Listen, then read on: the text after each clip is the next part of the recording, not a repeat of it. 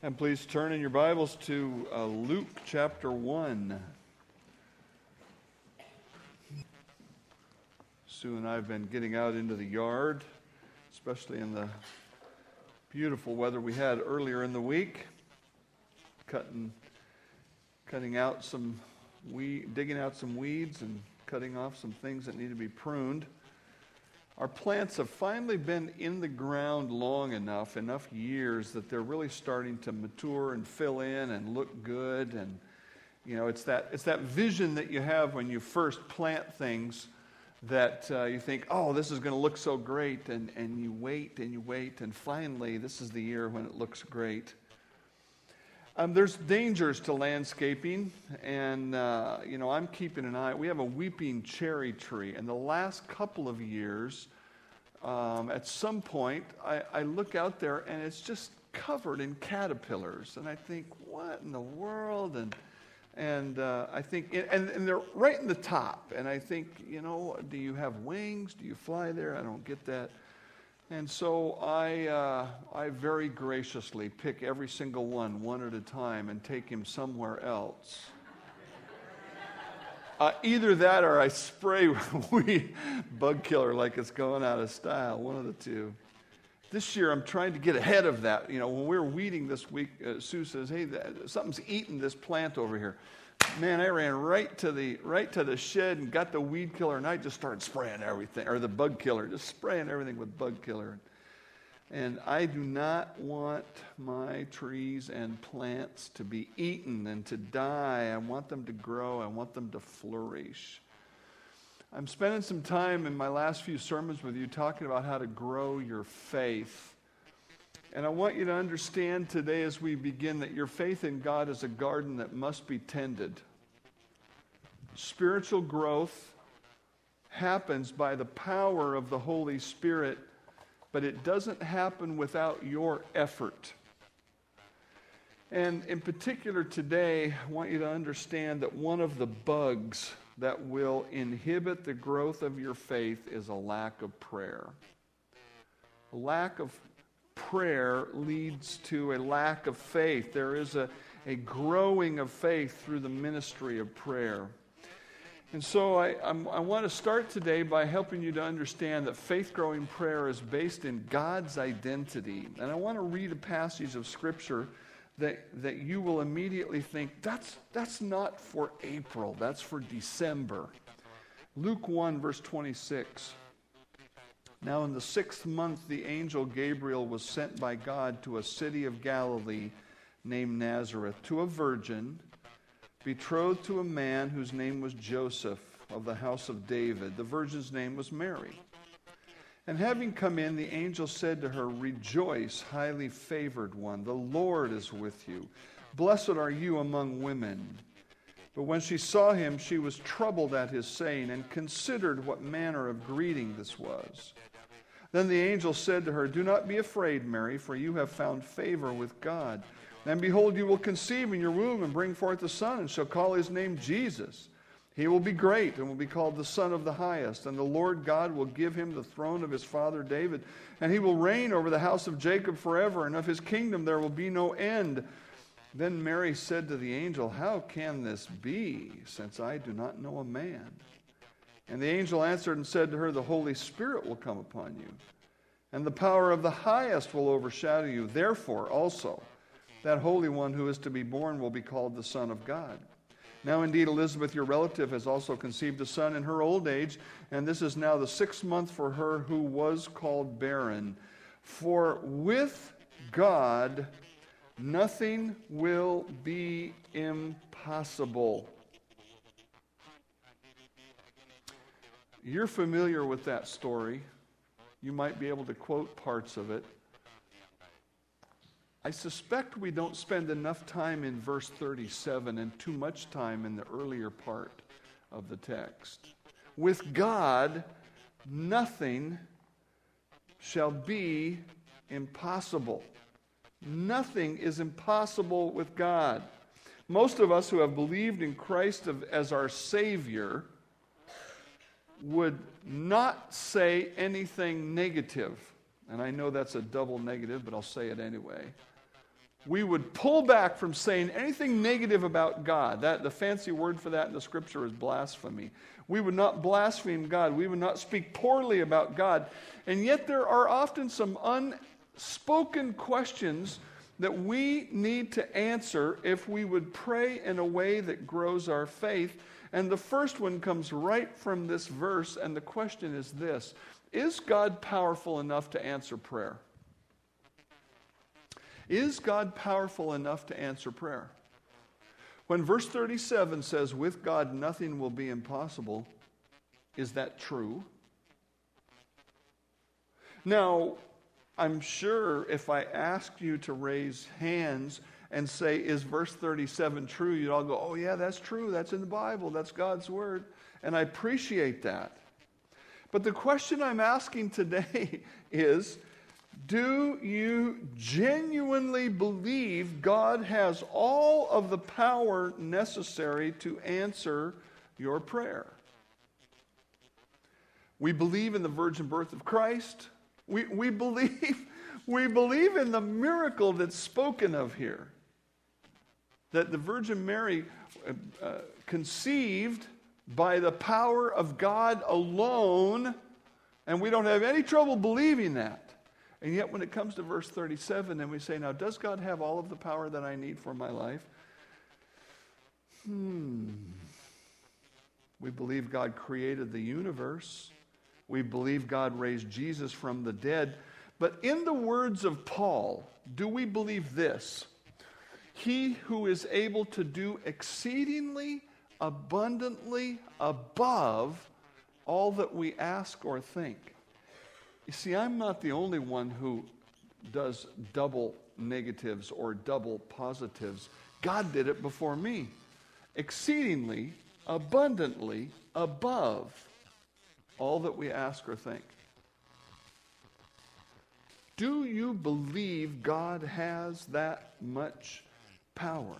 I would submit to you that if you believe it, then you ask Him for help on a consistent basis. But if your prayer life is a little bit puny, it could be because you're not really certain God can do anything that He decides to do. The second question turns this uh, diamond just a little bit to ask this Is God loving enough to answer prayer? Turn over a few pages to Luke chapter 11. Luke 11, starting in verse 1.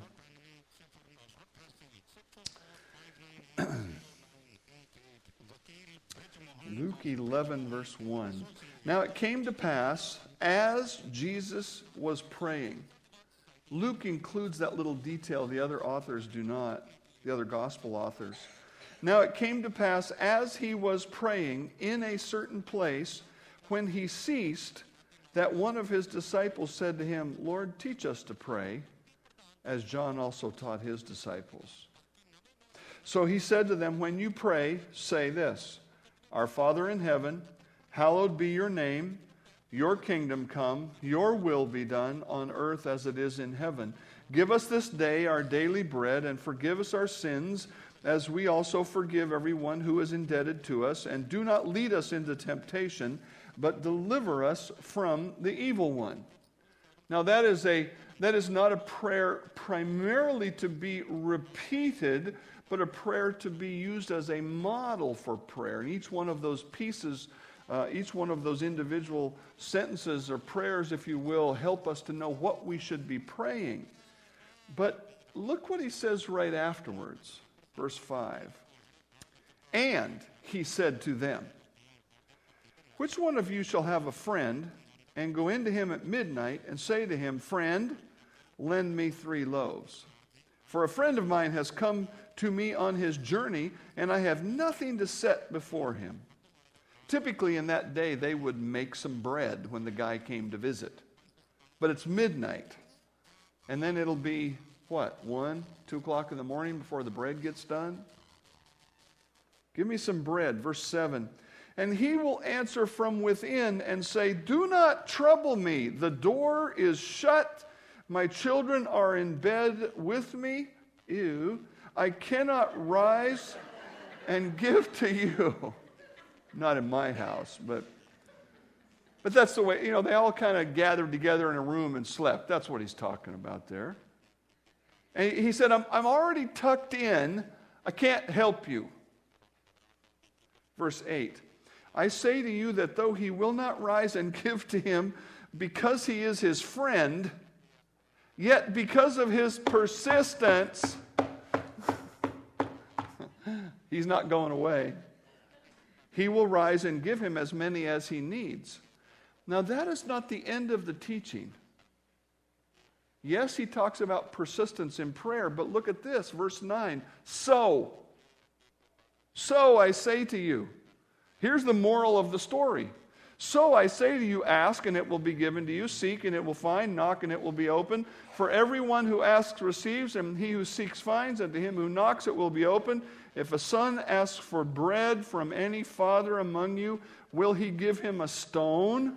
Or if he asks for a fish, will he give him a serpent instead of a fish? Or if he asks for an egg, will he offer him a scorpion? If you then, being evil, know how to give good gifts to your children, how much more will your heavenly Father give the Holy Spirit to those who ask him? The moral of this long teaching on prayer is this your friend your friend only comes to the door to get you off his back. But your father cares for you because you are his child. And when you are praying, you're praying to your heavenly Father. Now, I know that the image of Father doesn't necessarily create something positive in everybody's mind. Not everybody had a positive father model or a perfect father model. In fact, if I stop and think for a minute, I'm pretty sure none of us had a perfect father model. But he's drawing an image to us here of a loving father, and he, he, he, he reasons and saying, Look, would a loving father give what a child does, you know, something terrible to a child instead of what the child needs. No. He says, that is the way your father is. He will care for you. And going forward on this theme of the love of God, the Apostle Paul pens these wonderful words.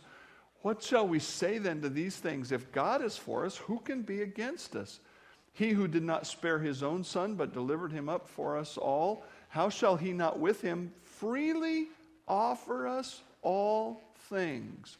Now, God is not saying that He's the divine ATM and you just get whatever you want, whatever you ask for, whenever you ask. That's not what He's saying. But what He is saying is He will not withhold any good thing from those who love Him. He knows what is good and what is good for us. He who shall bring a charge against, who will bring a charge against God's elect? Is it, is it God who justifies? Who is he who can condemn? Is it as Christ who died and furthermore is risen? The, the answer to these questions is obviously no. Christ is not going to condemn. Who is even at the right hand of God, who also makes intercession? What shall separate us from the love of Christ? Shall tribulation or distress or persecution or famine or nakedness or peril or sword? Do you get that right there? He said, if we find ourselves in distress, in persecution, in famine, hard times, nakedness, hard times, or peril, if we find ourselves there, does that mean God has stopped loving us?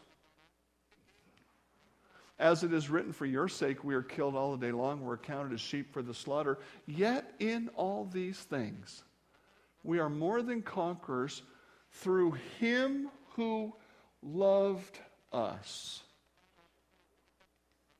For I am persuaded that neither death, nor life, nor angels, nor principalities, or powers, or things present, or things to come, nor height, nor depth, nor any created thing can separate us from the love of God. Is God loving enough to answer prayer? Or does he sit up in heaven and withhold his good just because he didn't feel like it. Did God care enough about you to save your soul? Yes. Does God care enough for you to get you to heaven?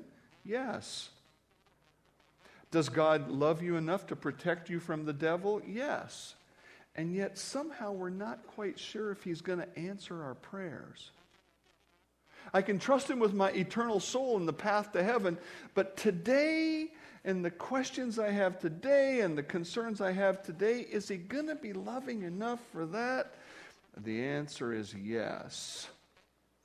Well, the next question that I would consider is this Is God interested enough to answer prayer?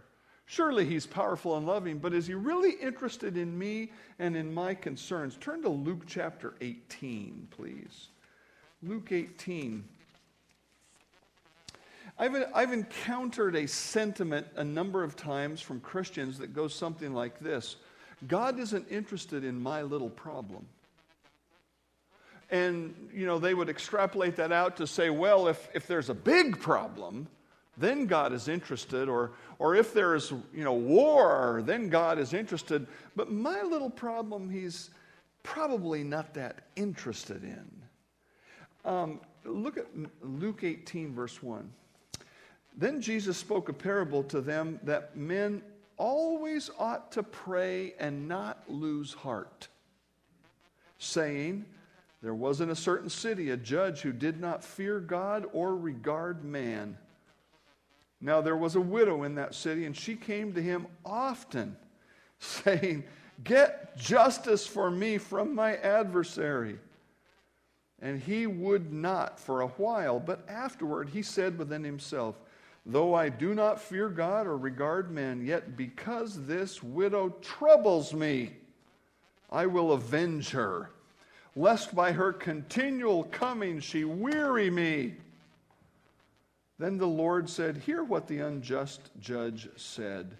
And shall not God avenge his own elect who cry out day and night to him, though he bears long with them?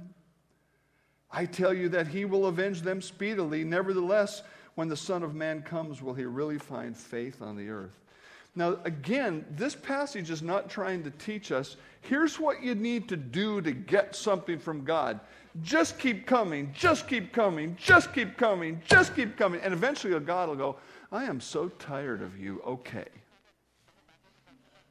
That's not what it's teaching he's saying, you know what? There are, there are people in the earth who are responsible for making judgments, and, and they, this is how they do things. And then he says, won't God, if that's how some human beings are, won't God take care of you since he is interested in you?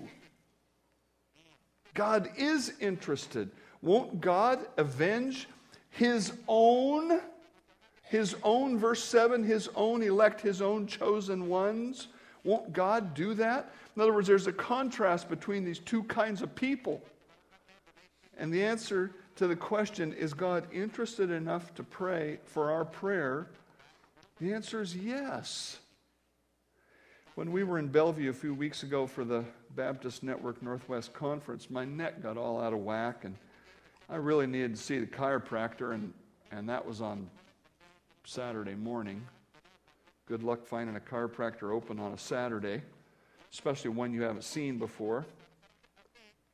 And, you know, we're not going to be home for a few days and so on. And so we went, I had a meeting on Saturday afternoon, so we had a, a few hours to kill in between meetings. And we were just out driving around uh, Factoria area of Bellevue, and, and we saw a place that said chiropractor, and it had the open sign lit.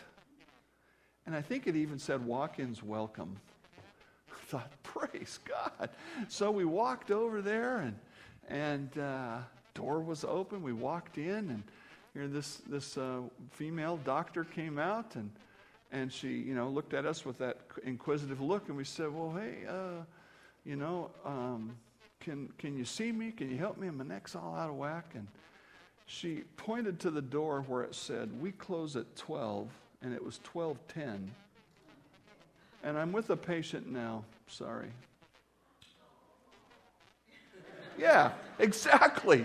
Have a heart, lady. Nope, no.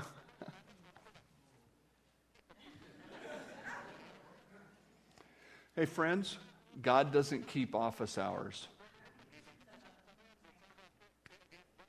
That's right. And he doesn't have a limit on how many prayers he can hear in a day. God has an infinite capacity for caring for all of us. You are not wasting his time or keeping someone else with a greater concern from being heard. You know, it's not like, well, if I go to God in prayer, somebody else might not get theirs heard and they might be really important. God has an infinite capacity and He is interested. And so, the last question I would ask about the character of God is this Is God honest enough to answer prayer? Is he honest enough? He said he would answer prayer. Is he honest enough? Turn to Matthew chapter 14. Matthew 14, we're going to start in verse 22. There's a story here that uh, you might be familiar with if you've been around God's Word any length of time. Um, about a guy named Peter and, and Jesus, and Peter walking on the water. Matthew 14, verse 22. Immediately after the feeding of the 5,000, this whole event has just happened. Immediately, Jesus made his disciples get into the boat and go before him to the other side. That's the other side of the Sea of Galilee. Sea of Galilee is a huge lake, basically. And he sent the multitudes away. We drop down in the story down to verse 25. Um, now, in the fourth watch of the night, Jesus went to them walking on the sea. In other words, the disciples took the boat, they're out in the middle somewhere, and he came walking on the water. Jesus came walking to them on the sea, and when the disciples saw him walking on the sea, they were troubled. You know, our English, our, our, our little few words really doesn't get it, does it? I mean, they did not expect him to walk on the water. Okay. He, they were troubled, verse 26, saying, It is a ghost. And they cried out for fear. But immediately Jesus spoke to them, saying, Be of good cheer. It is I. Do not be afraid. And Peter answered him and said, Lord, if it is you, command me to come to you on the water. So Jesus said, Come. And when Peter had come down out of the boat, that's stepping over the edge, he walked on the water to go to Jesus. Can you imagine that? Peter was a guy just like you and me, trust me. Verse 30. But when he saw the wind, that it was boisterous, no doubt he saw the white caps, he was afraid and beginning to sink. He cried out, saying, Lord, save me. And immediately Jesus stretched out his hand and caught him and said to him, O you of little faith, why did you doubt? And when they got into the boat, the wind ceased. Is God honest enough to answer prayer? You know, if we define prayer as asking from God, here's Peter saying, If you're really God, cause me to walk with you. He says, Come on. Peter gets out and starts walking. And then he looks around, he starts sinking, and he says, Lord, save me. And, and what happened? He reached out his hand and pulled him back up. Is God honest enough to answer prayer? God is not like the high school friend who says, Hey, give me five. And when you go to do it, he goes, What? Fooled you. He's not like the boss who promises a raise and then makes excuses for why he can't follow through. God is not like a politician who will promise the world and we're seeing that all around us, aren't we? Oh, we're going to do this, we're going to do that. Whether you're on one side of this coin or the other, they're both making big promises. I will build a wall so big. And on the other side, everybody's going to get a free college education. And you know what? Neither one of those things are going to happen. The only thing that will happen is somebody's going to get elected. God doesn't make election year promises.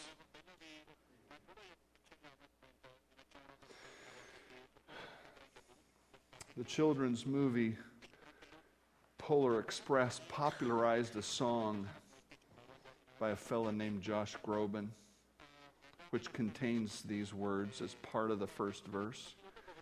Believe in what your heart is saying. Hear the melody that's playing. There's no time to waste. There's so much to celebrate. Believe in what you feel inside. Give your dreams the wings to fly. You'll have everything you need. Sing it with me. If you just believe. The only problem with that song is, as, as lovely as Josh Groban is, and as wonderful a musician as he is, and whoever wrote that song is very musically lovely, God does not call us to just believe as though we had something inside of us that could provide the substance for the stuff that we need. Faith is not about your ability to believe, nor about what you have inside, but about the God on whom you believe. You need to know whom you have believed, as the song says, and to whom you have committed yourself. And so we ask these questions about God Who is God, and can I trust Him? Is He powerful enough? Does He love me? Is He honest? Is He telling me the truth? And I need to come to grips with who God is and put my faith in Him. And that's why Jesus said, You only need faith like a mustard seed.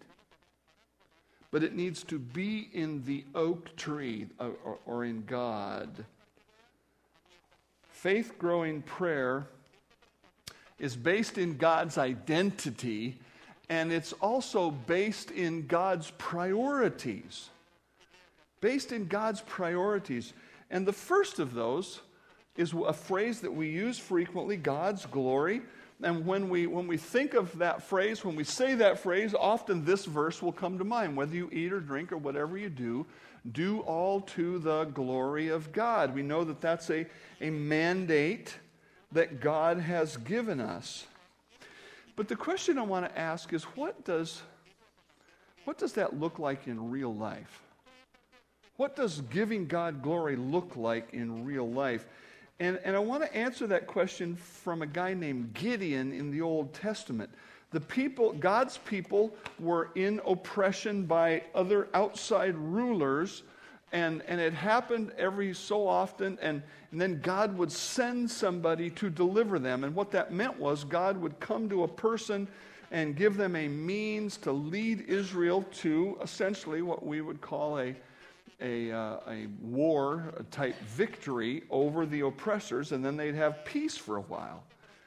So God came to Gideon and said, Gideon, you're the guy who's going to lead my people to conquer your enemies at this point in history. And uh, so Gideon, after a little discussion with God, went out to do what men did in that time. And he gathered a bunch of men who were ready to go to war. And, and so you'd go talk to your clan, and then you'd talk to the people around you, and, and you'd say, Hey, come on, uh, we're going to go. God has told me we're going to go beat these guys. But then God said the craziest thing. The Lord said to Gideon, The people who are with you are too many for me to give the Midianites into their hands. This the Midianites were the, the enemy. Lest Israel claim glory for itself against me, saying, My own hand has saved me. My own hand has saved me. One of the fundamental challenges we have in the Christian life is trusting God and doing things in the way that He has said, so that in the end we look up to heaven and go, You are great. And so God sets up circumstances in our life in which he will get the glory if we let him. This is one of those. And if you know the story as it went on, God winnowed the army down from thousands down to 300. And when they went out to actually fight the battle, they almost didn't do anything. God caused the army of the opposing army of thousands to rise up in confusion and fight with each other because they, they got all uh, confused about what was going on. And God caused a great victory, and there was no doubt in Gideon's mind that God won the victory. Do you pray for those things that will honor God or just the things that please you? See, Gideon would have been happy with any kind of a victory. But God wanted to create a victory that would bring honor to him. God never says it's wrong to pray for what you want or what you need in particular. But the prayers that He's going to answer are the ones in which we get our desires and His glory lined up. The Apostle Paul had to go through that. We read about it in 2 Corinthians 12, where the Apostle Paul had some special privileges from God and he says this, and lest I should be exalted above measure by the abundance of the revelations. God allowed him to see some things and know some things so he could be God's servant, some visions and whatnot. And he said, Lest I be exalted or become arrogant because of all that God had told me, a thorn in the flesh was given to me, a messenger of Satan to buffet me, lest I become arrogant. Now, does a messenger of Satan sound like something you want to have long term in your life? I don't know if I have any, but I know I don't want any. A thorn in the flesh. I think the image of a thorn in the flesh is the image of something that hurts, but it's not necessarily incapacitating. You know, if you get a thorn in your foot, you go, oh, that hurts but you can still walk. You understand what I'm saying? So God, God wanted to give him some pain to remind him, look, I'm God and you're not. He didn't, he didn't strike him down to the ground, but he gave him this thorn in the flesh. And whatever it was, it, you know, God opened up the door in Paul's world like he did with Job in the Old Testament, and Satan got to get in there and get after him, get after him, get after him, get after him. And look how Paul responds. He responded just like you and I would. Concerning this thing, I pleaded with the Lord three times that it might depart from me. Okay? Is there anything wrong with praying for deliverance over the difficulties in your life? No. There's nothing wrong with praying for that. But how did Paul continue to respond to it? And he said to me, God said to him, My grace is sufficient for you, for my strength is made perfect in weakness. Paul, then Paul responds to this statement by God when he says, Therefore, I will, I will boast in my infirmities. I will, I will be proud of my weaknesses, so that, so that the power of Christ may rest upon me. When you're praying about your needs and your challenges, do you most of all want God to be seen through whatever happens in your life? See, if the only thing you want when you pray is deliverance, and if God doesn't bring deliverance, then you think, why? Then you think God isn't interested, God isn't powerful, God isn't caring. And that's not true. What's true is you haven't gotten your priorities lined up with God's priorities. There was nobody in the world that, that God was working through more than the Apostle Paul at that time. So God surely was interested in his life, and yet, God knew that what was best for his life was a difficulty.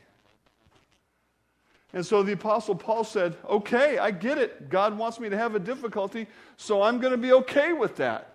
Therefore, I will take pleasure in infirmities and reproaches and needs and persecutions and distresses, for when I am weak, then I am strong. See, did, did God answer his prayer? Sure. God made him strong beyond his weakness.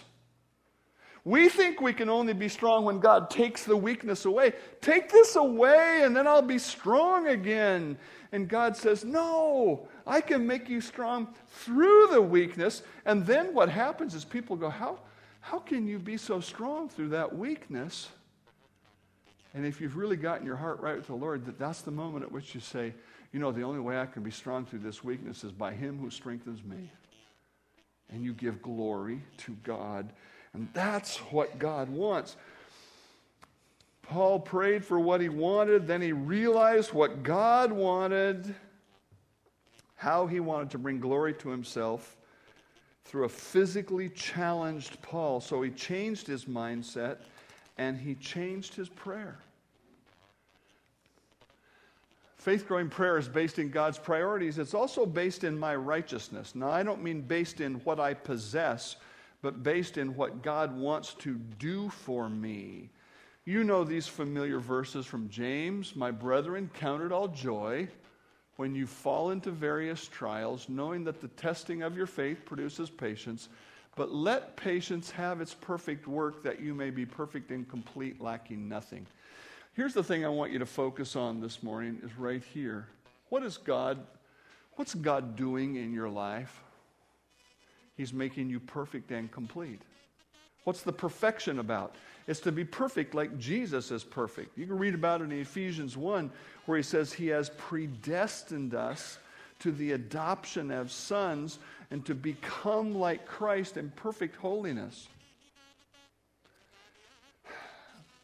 And that's why he says, I'm, I'm trying to make you perfect, therefore, if you lack wisdom, about this hardship in your life, ask God who gives to all liberally and without reproach, and it will be given to him. But how should you pray about that difficulty in your life? You should pray and say, God, I want to be more like Jesus. Will you please help me to be more like Jesus in this difficulty? And I'm telling you what, God will answer that prayer. When we pray for our righteousness, we tap into God's priority for us. God's goal for our life is not comfort but righteousness. Oh, I don't like preaching that. You know why? Because I like to be comfortable. Every, every one of us defines comfort just a little bit differently, but we like to be comfortable, and God says, That's not what I'm interested in. I'm interested in making you righteous. And ultimately, when we take joy in His righteousness, we get His joy and His peace. And that's really what we're after anyway. There is a third priority for God, and that is other people's righteousness. Um, when Jesus would stop and look at the crowds of people, this is how he responded. Then Jesus went about all the cities and villages, teaching in their synagogues, preaching the gospel of the kingdom, healing every sickness and every disease among the people. But when he saw the multitudes, he was moved with compassion for them because they were weary and scattered like sheep having no shepherd. Then he said to his disciples, The harvest truly is plentiful, but the laborers are few. Therefore, pray the Lord of the harvest to send out laborers into his harvest. Jesus wanted his disciples to pray for more workers so more people could become reconciled to God through faith in Christ. He didn't tell them to pray for their healing. He didn't tell them to pray for their financial success. He didn't tell them to pray for political fairness. Jesus was concerned about their righteousness.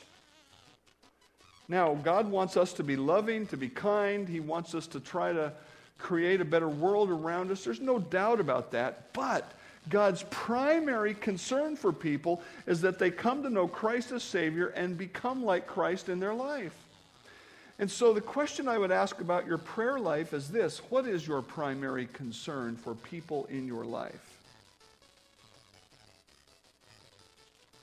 Are you praying for people to come to know Christ? Are you praying for people to act more like Christ for their sake? It's easy for us to look at a problem person and think, oh, God, Change them because they are making me uncomfortable. And God up in heaven may be saying, I know they're making you uncomfortable. I put them there for that reason. But when we get our mind off of ourself and onto them,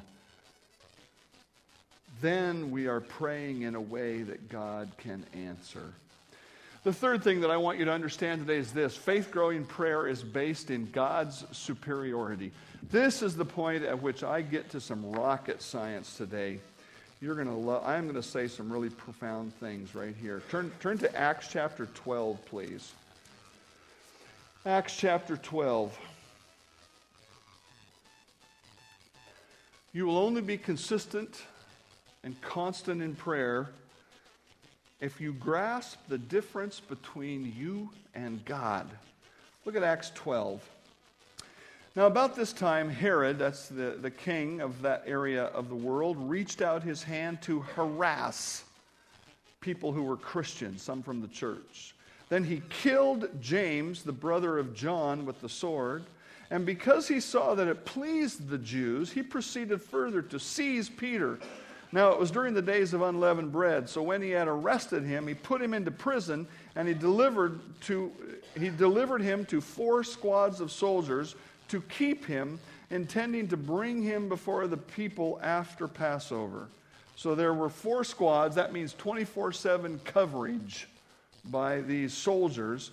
In other words, they didn't just put him in jail, they assigned special guards to make sure he stayed there. Verse 5 Peter therefore was kept in prison, but constant prayer was offered to God for him by the church.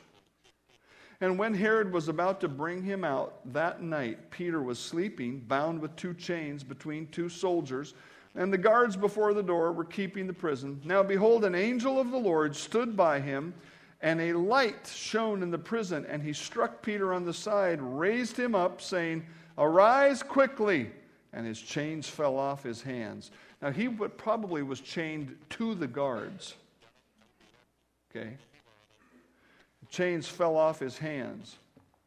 Then the angel said to him, Gird up yourself. In other words, get your, get your clothing all tied up together and get ready to run. And uh, get your sandals on and uh, verse 8 Put your garment on and follow me. So he went out and followed him, and he did not know what was done by the angel was real, but he thought he was seeing a vision. When they were past the first and the second guard post, they came to the iron gate that leads to the city, which opened to them of its own accord. And they went out and went down one street, and immediately the angel departed from him. And when Peter had come to himself, when he fully woke up, you know that feeling. You think, man, am I awake or am I dreaming? And he came to himself and he said, Now I know for certain that the Lord has sent his angel and has delivered me from the hand of Herod and from all the expectation of the Jewish people. So when he had considered this, he came to the house of Mary, the mother of John, whose surname was Mark where many were gathered together. What were they doing? Praying. And as Peter knocked on the door of the gate, a girl named Rhoda came to answer. And when she recognized Peter's voice, because of her gladness, she did not open the gate, but ran in and announced that Peter stood before the gate. And they said to her, You are crazy. You're beside yourself. Yet she kept insisting that it was so, so they said, It is his angel. Now Peter continued knocking, Hello! And they went and opened the door and saw him, and they were astonished.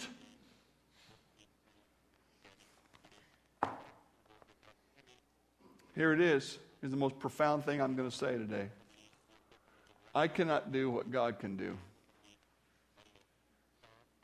let me put it this way you cannot do what God can do. We forget that. We think we can handle things. You know what would happen if this happened today with Peter? Somebody would file a, a, an appeal. There'd be a lawsuit. There'd be a habeas corpus, or whatever. I don't, I don't know the law. They'd go, hey, you can't keep him in jail, and blah, blah, blah, blah, blah. There's a fellow who was imprisoned over in Iraq, Christian pastor, an Iraqi. And boy, he, he was on death row for about three, four years. And he was finally released. And I'm here to tell you, it wasn't because somebody filed an appeal, it was because some people filed an appeal with God. I know God doesn't release all the prisoners. I know God lets some people uh, suffer from things. I know God doesn't answer prayers the way we always want them to be answered. That does not change the fact that God can do what I cannot do. I need God. Neither Peter nor the believers could have gotten him out of jail. There's just no way, no way at all. I must realize that I cannot solve my problems, get this, with more of me or more of you. See, that's our go to as humans. We think, oh, if I just if I just work harder at this, if I just have some more time, if I get somebody to help me work with this, boy, then we're just going to make this thing happen. Probably not. Probably you're going to get tired. And, and you know what you're going to say at the end of it? What's wrong, God? And God's going to say, I'll tell you what's wrong. you need to start by calling out to me. There may be some things you need to do about your situation. I don't doubt that. But I have got to realize that I cannot solve my problems with more of me or more of you. Only God can heal, change, free, grow us up. Only God can fulfill your life. When you realize that, you will begin to pray as you ought for God's miraculous provision. Hey, I'm, I'm praying for miracles every day, and not the kind you're probably thinking of when I say the word miracle. I'm praying that God will change people's lives. I'm praying that God will change my life. I love this quote Prayer is the renunciation of human means. In other words, prayer is when I say, I can't. I can't. It is a stripping bare, the abandonment of all human apparatus in order to place myself without arms or equipment into the hands of the Lord who decides and fulfills. It's a renunciation of human means. That's one of the key reasons why God gets glory. Because we stop and say, I can't, God, I need your help. And when He does things, we look and say, Wow, look what God did. Faith growing prayer is based in a genuine knowledge of God. It's voiced within the boundaries of His priorities in the realization that only He can help. I know there are a lot of things that we think we can do, but I would challenge you to understand that you can't really accomplish anything for God without God. This kind of prayer will grow your faith as you see the work of God in your world. As I look through a file, you know, I have files on all kinds of subjects in my office as part of my library, and I uh, went to the file cabinet and got out a file on prayer, and I was skimming through some articles and things there. And I came on some notes from a seminar that I went to. And I haven't forgotten this. I did not need these notes to remember this, but I, I, I, did see the date of when I was there and was able to think back. A man named Dee Duke has uh, had a tremendous prayer ministry, and, and he was just teaching on prayer. And he said something that just got a hold of me. He said, and this is a guy who, who, without stretching at all, prays more than 20 hours a week, okay, as a pastor. He said, I don't like to pray, it's a lot of work. I never heard a guy who was famous for praying say he didn't like to do it. I don't like to pray, it's a lot of work. And this is the thing that grabbed me. But there's a lot of things I want. Now, obviously, he wasn't talking about just, you know, I want this thing and that thing and the other thing and so on. He was looking at his life saying there are things that need to change, there are things that need to grow, there are things that need to progress. And when he said that, I went, yes. I have concerns, I have desires for the church, for my life, for my family. And God's answer to all of the things that we want is prayer. It's been 11 years since I went to that seminar. And one of the impacts it had on me was that I work at including everything that concerns me. I pray for every one of you every week, and some of you are getting prayed for more often than that, depending on the needs of your life. Things in the church, things in my family, things in my life whatever it is that concerns me, I'm saying, I'm saying, God, help me to be disciplined enough to remember to pray. It's so easy to just get walking on your way, doing, and oh, I've got to get, you know, I get fretting and stewing and say, wait a minute. God is the one who is going to do, He's going to meet my needs. And I'm here to tell you the more you pray, the more you will believe in God. Heavenly Father, make yourself known here today, here this week in our lives as we commit ourselves to prayer. May we take the burdens of our heart to you. May we do it daily and faithfully, and may we see your hand, and may we know it's your hand, as surely as Gideon knew it was your hand that brought the victory. Father, build us up in you make us great believers as we give ourselves to the ministry of prayer. I pray in Christ's name, amen.